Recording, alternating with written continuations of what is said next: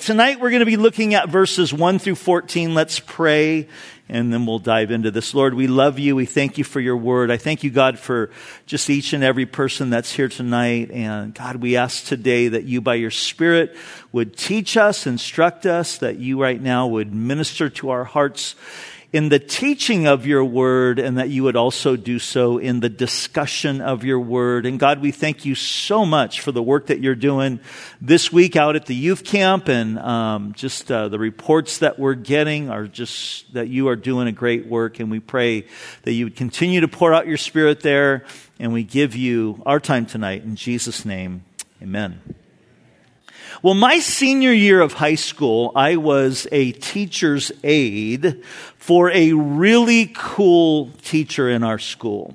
In fact, she actually ended up becoming a family friend of our family, and through that ended up coming to faith in Jesus Christ, and uh, started going to church with us, and just really, really neat to see what God did in her life. But one of the things I thought was really, really cool was as her TA, she allowed me to borrow her now you can remember this is back in the 80s, the early 80s. So her 1980 really awesome looking yellow Toyota Celica. And, uh, I remember the very first time that she wanted me to go on an errand and she was going to let me use her car and she asked me, do you know how to drive a stick shift?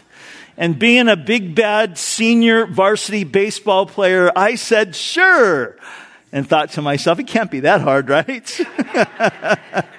I had never driven a stick shift and I ended up stalling her car three times in the busiest section, intersection in Santa Ana. And it was, I mean, all these cars, I'm like, I'm stuck in the middle of the intersection because I l- went out and I just couldn't get it going. And, uh, I learned that day if I was going to enjoy driving that car or any other stick shift for that matter, I was going to have to learn how to shift gears. Well, the same things could be said about the Christian life. If we are going to experience the blessings and the power and the resources that are available to us in Christ, we are going to need to learn how to shift gears. How to shift gears from law to grace. How to shift gears from performance to dependence and this is why Paul is writing to the Galatians. He's led them to Christ. They're saved, but they're stuck. They've stalled. And the Galatians needed to learn how to shift into the right gear. So let's begin tonight here in verse 1 of chapter 3. Paul says, O foolish Galatians, who has bewitched you? That you should not obey the truth before whose eyes Jesus Christ was clearly portrayed among you as crucified. This only I want to learn from you. Did you receive the Spirit by the works of the law or by the hearing of faith? Are you so foolish, having begun in the Spirit? Are you now being made perfect in the flesh?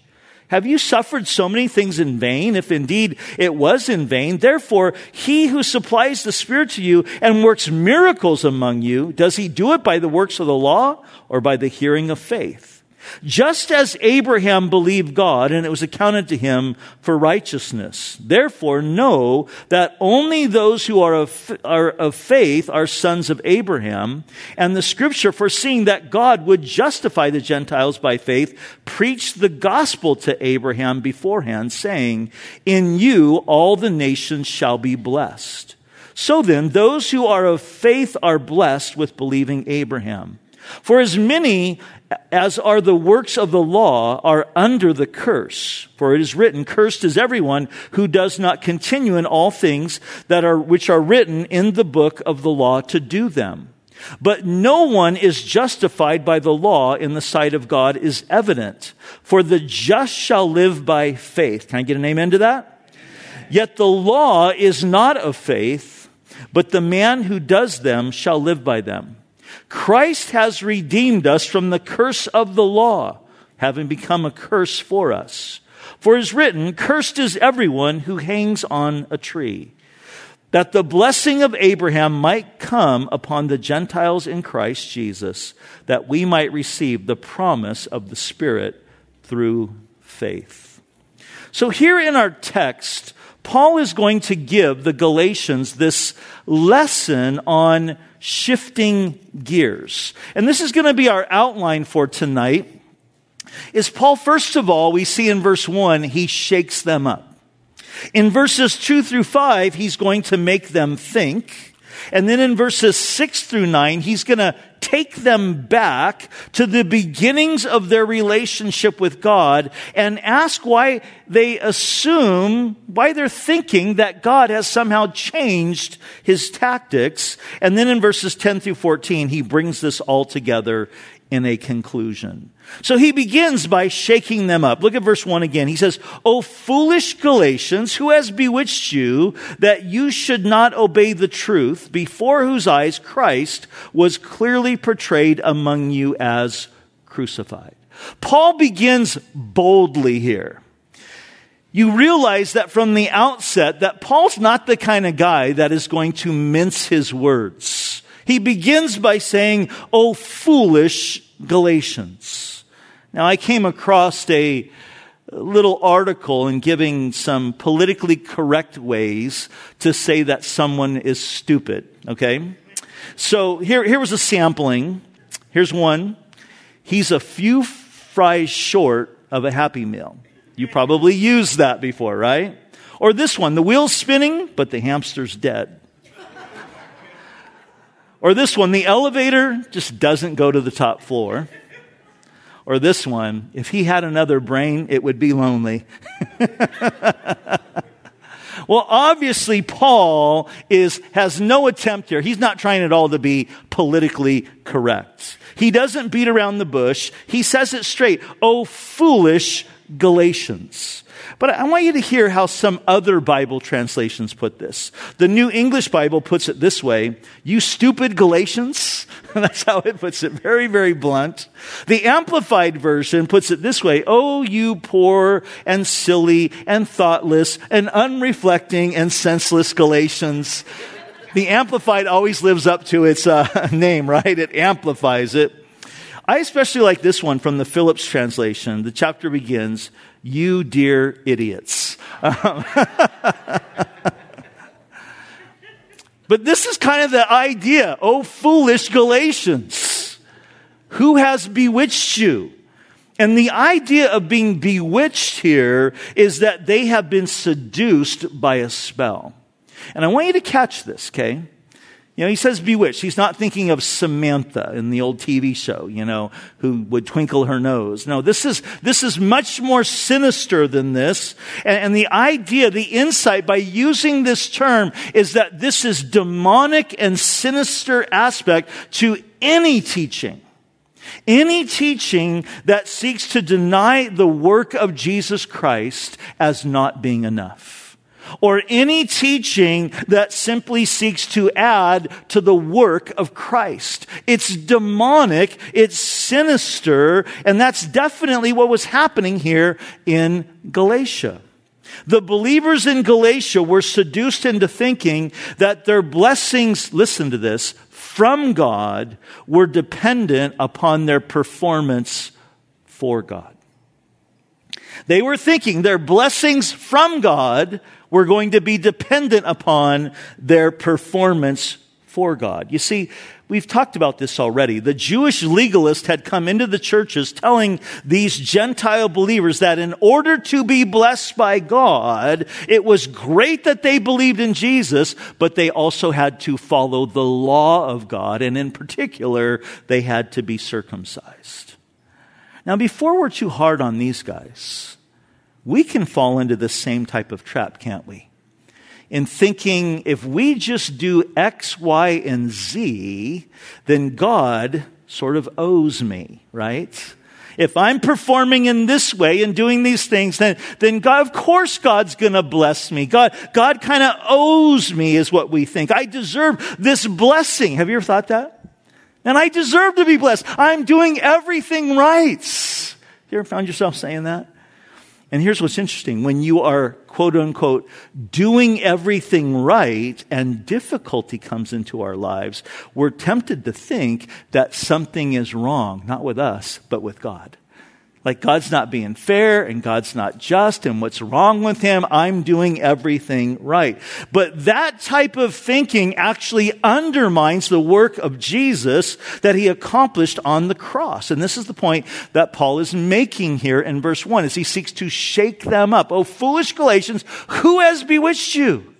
Who's cast a spell on you? The second thing we see is he wants to make them think in verse 2 when he asks this question. This only I want to learn from you. Did you receive the Spirit by the works of the law or by the hearing of faith? Now, this is a very important question to think about.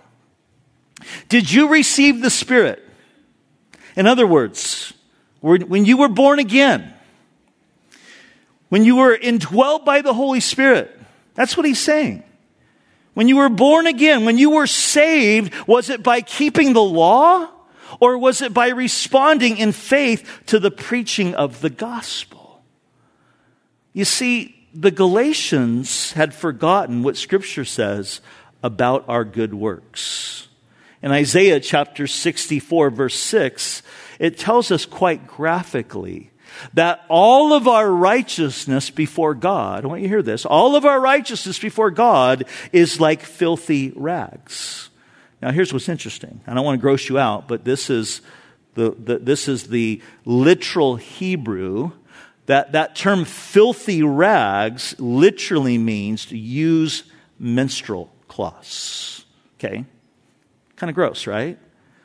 That, that's the point. It's meant to be gross. It's meant to be that graphic that all of our, our righteousness, all of our good works before God, it's like filthy rags the Galatians, I'll soften it a little bit. Uh, we're, we're, taking the mechanic's greasy rags, the janitor's soiled toilet bowl brush, the garbage collector's filthy gloves, and they were trying to swap them for the blessings of the Almighty God. That's what they were trying to do by, by seeking and thinking that they could earn God's blessing and God's favor. Now that would be like somebody walking up to you with a bag of poop, okay? Let's say dog poop. And they're saying, hey, I want to trade you this for your brand new car, you know?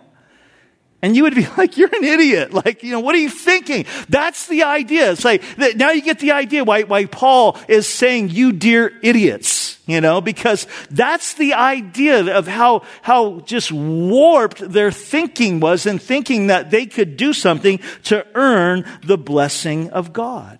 Trying to trade our good works, which to God is like filthy rags for his blessings, is a ridiculous idea. Now, Paul asks another question in verse 3. He says, Having begun in the Spirit, are you now being made perfect? That word's complete in the flesh. You see, the Galatians had got off to a good start.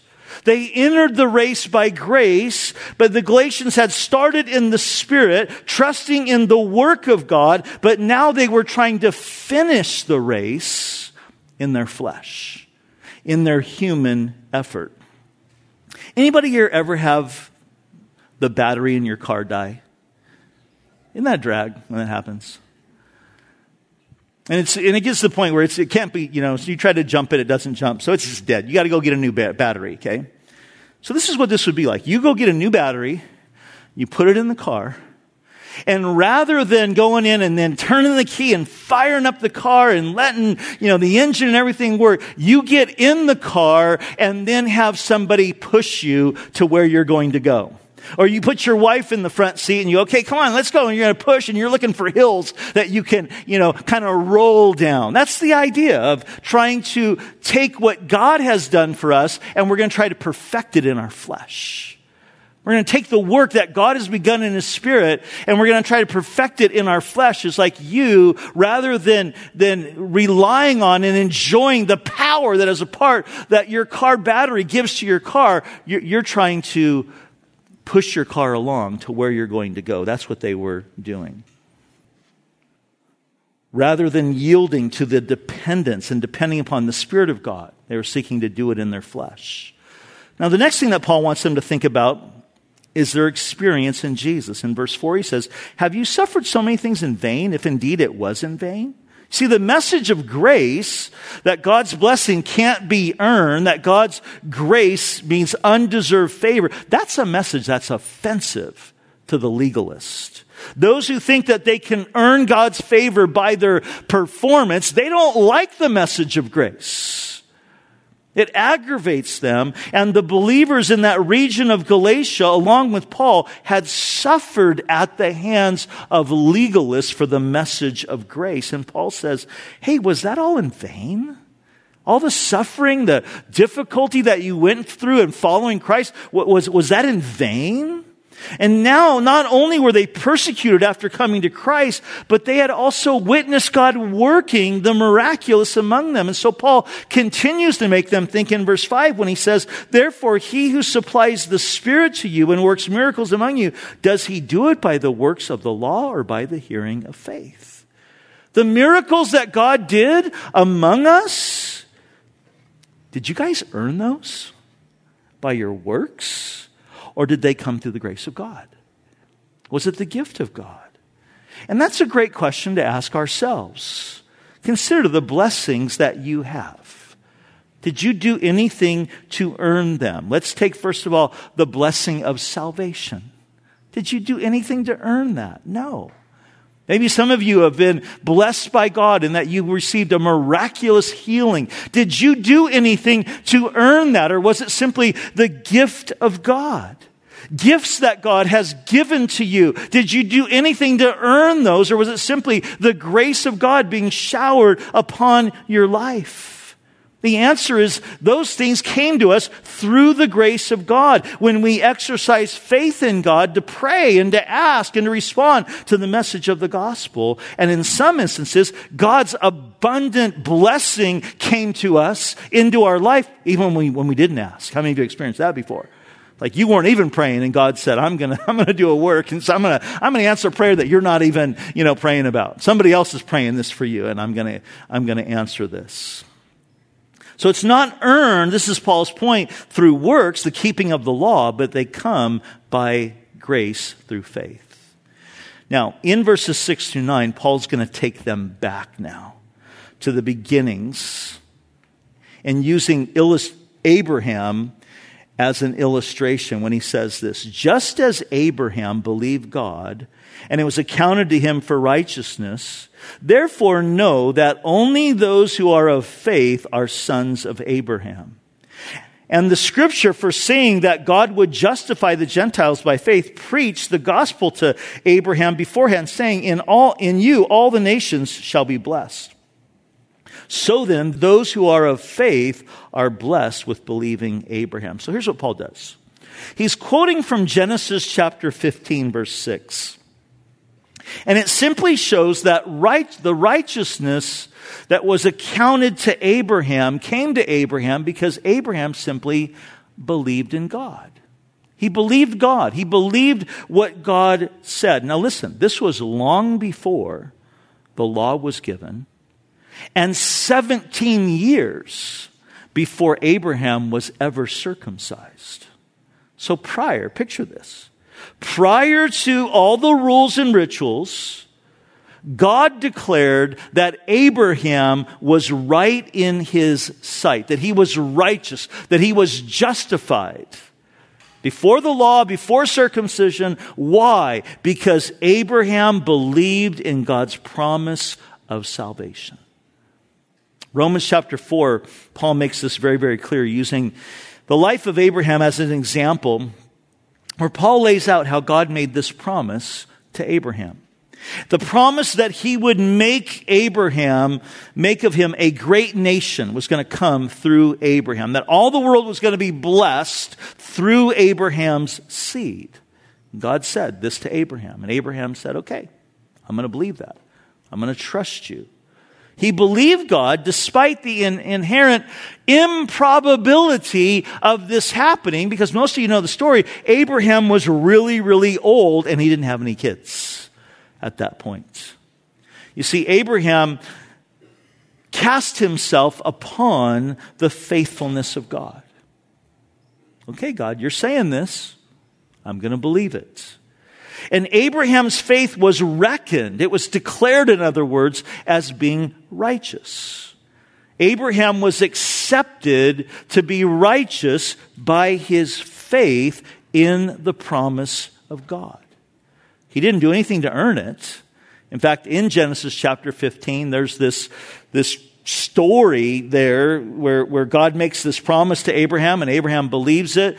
And, and usually they're going to, you know, have a agreement. They're going to sign like a contract when two parties are doing this. And so what they would do is they would get some animals and they would, they would, uh, cut them in half and the two parties would meet in the middle of these cut up animals, these carcasses that, that they would then, you know, light on fire.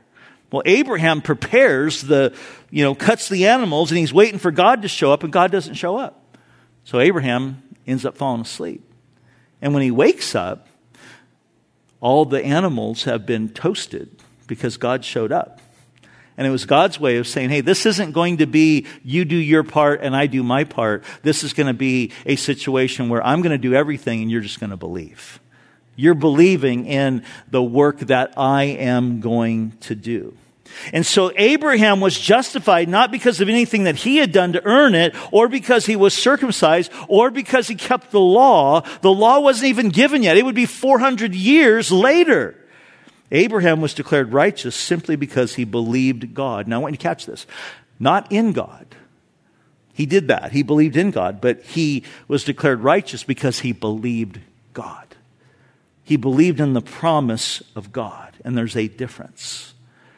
You know, years ago, there was a big movement, and, I'm not, nothing wrong with this movement, big movement, Promise Keepers. How many of you remember Promise Keepers? Anybody involved in that? And, and a lot of it was, you know, based on, hey, we're going to make this vow, and we're going to keep this vow, and we're going to keep this promise. And, and I had a friend that used to, to say, you know, I don't think what God's really looking for us to be these promise keepers. I don't know about you. Most of the promises I've made to God, I've broken them. How many of you are with me? You know, I make a promise to God and I end up not keeping it. But really, God's not looking for us to be promise keepers so much as He's wanting us to be promise believers. We're believing in a God who keeps His promises to us. Abraham believed God's word and it was accounted to him as being righteous. And there God was establishing, listen, a pattern that this is what a right relationship with God is based upon. God does it and I receive it. God says it and I believe it. Notice verse 7. Therefore, know that only those, so no exceptions here, only those who are of faith are sons of Abraham. And the scripture foreseeing, in other words, seeing in advance, that God would justify the Gentiles by faith, preached the gospel to Abraham beforehand. Gospel means good news. So the good news was preached to Abraham beforehand, saying, In you all the nations shall be blessed. So here's what Paul's saying. When God promised to make Abraham a great nation, that through his seed all the nations would be blessed, that the fulfillment of that promise would be in the person of Jesus Christ. Jesus was a Jew from the seed of Abraham, and it's through Abraham's seed through Jesus that salvation came into the world and the nation, not just, yes, there is the nation of Israel that comes from Abraham and that is a great nation, but an even greater nation is the people of faith. It's the church. It's the body of Christ through the ages that have come to faith and salvation the same way that Abraham did by simply believing. That Jew and Gentile alike could come into a right relationship with God through faith in Jesus. So Paul puts it this way in verse 9. So then, those who are of faith are blessed with believing Abraham. Here's what Paul's wanting us to understand. That the most important link to Abraham is not the link of genetics, but it's the link of faith. It's not the link of works, it's the link of faith. And this would have been shocking to those who were the opponents of Paul because they deeply believed that they had a right standing with God because of their connection to Abraham, because they were his descendants. In fact, at that time, some Jewish rabbis actually taught that Abraham stood at the gates of hell to make sure that none of his descendants accidentally slipped in. John the Baptist dealt with this same thinking when he said in Matthew chapter 3, Do not say to yourselves, We have Abraham as our father, for I say to you that God has ra- is able to raise up children from Abraham from these stones. And Paul is not knocking down their blind, or Paul is knocking down, excuse me, their blind reliance on genetic relation to Abraham. Because he's saying our connection to Abraham is a connection of faith. Abraham believed, and we believed. We believe in the promise of God that has been fulfilled in Jesus Christ, and that's how you and I are declared righteous. Abraham is the father of everyone who believes, and through faith, we are accounted as righteous as well, as we simply exercise faith in the finished work of Jesus Christ. Now, Paul brings this all to a head in verses 10 through 14, and we'll wrap this up. He says, For as many as are of the works of the law are under the curse. For it is written, Cursed is everyone who does not, now catch this, continue in all things. Everybody say all things. Cursed is everyone who does not continue in all things which are written in the book of the law to do them.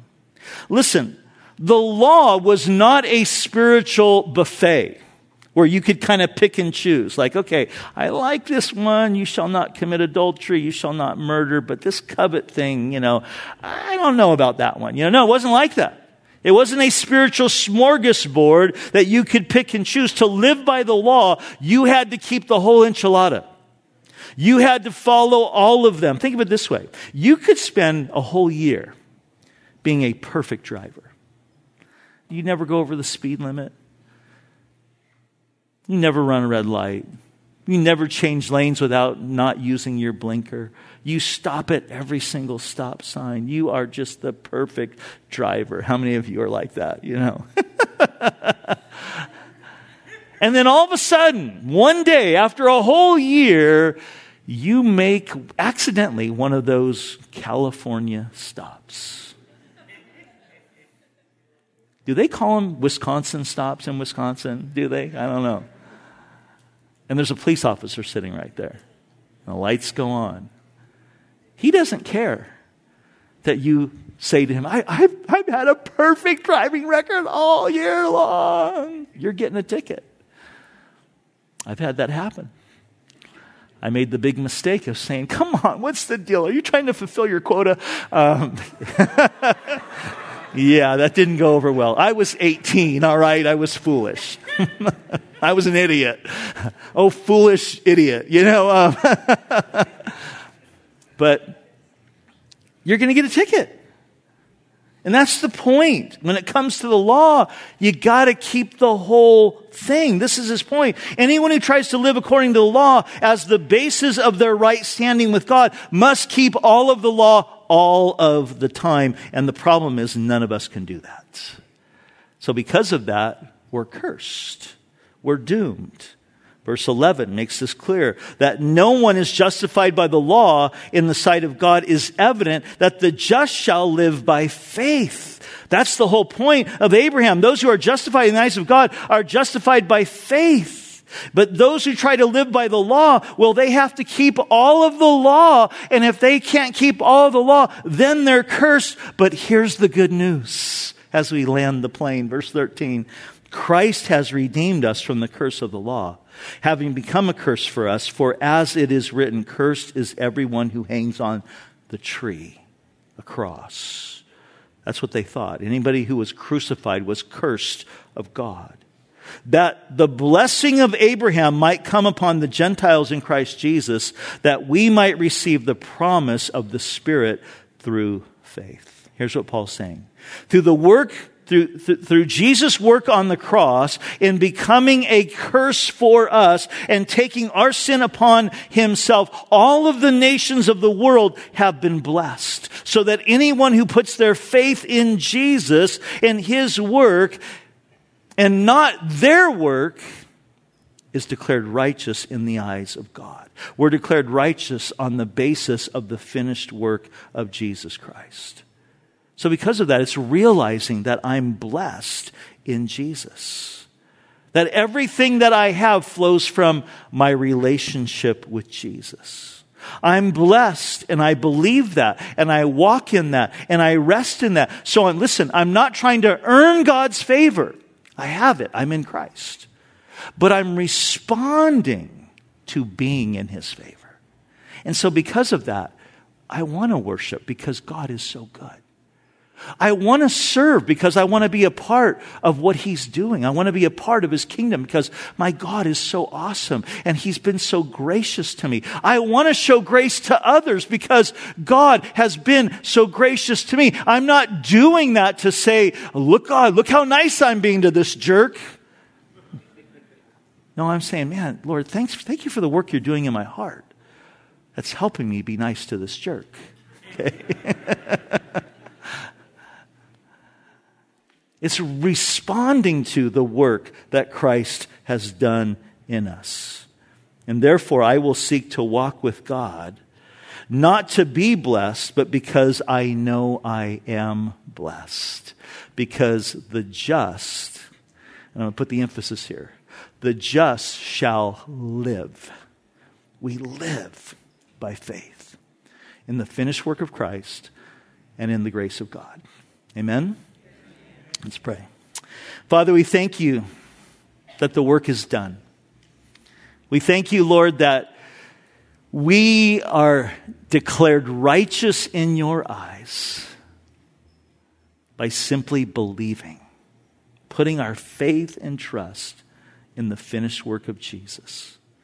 And Lord, I pray as we now break up into groups and, and discuss this wonderful blessing of our salvation, God, I pray that you would bless um, these conversations and we give you the rest of this night. In Jesus' name, amen. Amen.